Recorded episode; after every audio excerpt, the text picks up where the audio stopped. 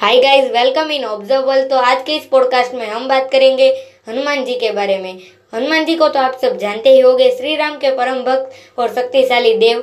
हनुमान जी को हम रामायण में आखिरी बार श्री राम के वैकुंठ गमन के समय देखते हैं। उसके बाद वह महाभारत में भी आते हैं। महाभारत में वे थके वानर के रूप में भीम का अहंकार तोड़ते हैं।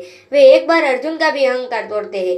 महाभारत के युद्ध में वे श्री कृष्ण के कहने से अर्जुन के रथ पे भी रहते हैं। उनके ही कारण अर्जुन का रथ दिव्यास्त्रों से नष्ट न होता था। हम सब जानते हैं कि हनुमान जी अमर है। तो रामायण के बाद उनका क्या हुआ? वो हम आज इस पॉडकास्ट में जानेंगे। आज भी दुनिया के कई देशों में बड़े पैर के निशान है, जो किसी विशाल काय जीव के है।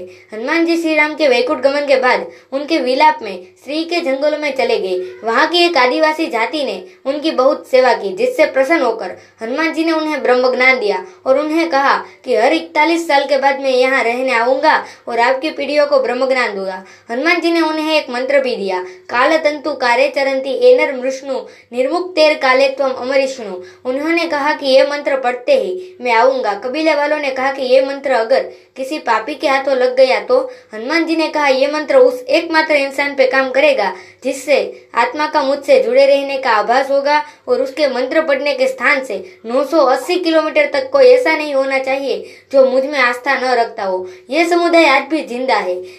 हमारे समाज से कई अलग है। वह अभी भी श्री के जंगलों में रहता है। उनके इस समुदाय को मातंग लोगों का समुदाय माना जाता है। उनकी शैली अभी भी प्राचीन है। इसके बारे में लोगों को तब पता चला जब सेतु संगठन नाम के आध्यात्मिक संगठन ने आदिवासियों की कुछ अलग गतिविधियों को नोटिस किया। इस संगठन ने उन्हें और अच्छे से जानने के लिए जंगली जीवन शैली अपनाई और उनसे संपर्क साधना शुरू किया। उनसे संपर्क साधने के बाद उन्हें जो जानने को मिला, उनसे वह दंग रह गए। वे जो संदिग्ध आंदोलन या करते थे, वे उनकी पूजा का हिस्सा था।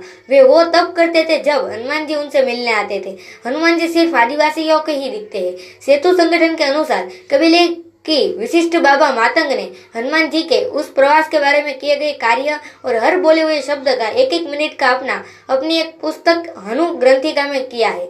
हनु ग्रंथिका के अनुसार हनुमान जी 27 मई 2014 को मातंग समाज को ज्ञान दे के चले गए थे।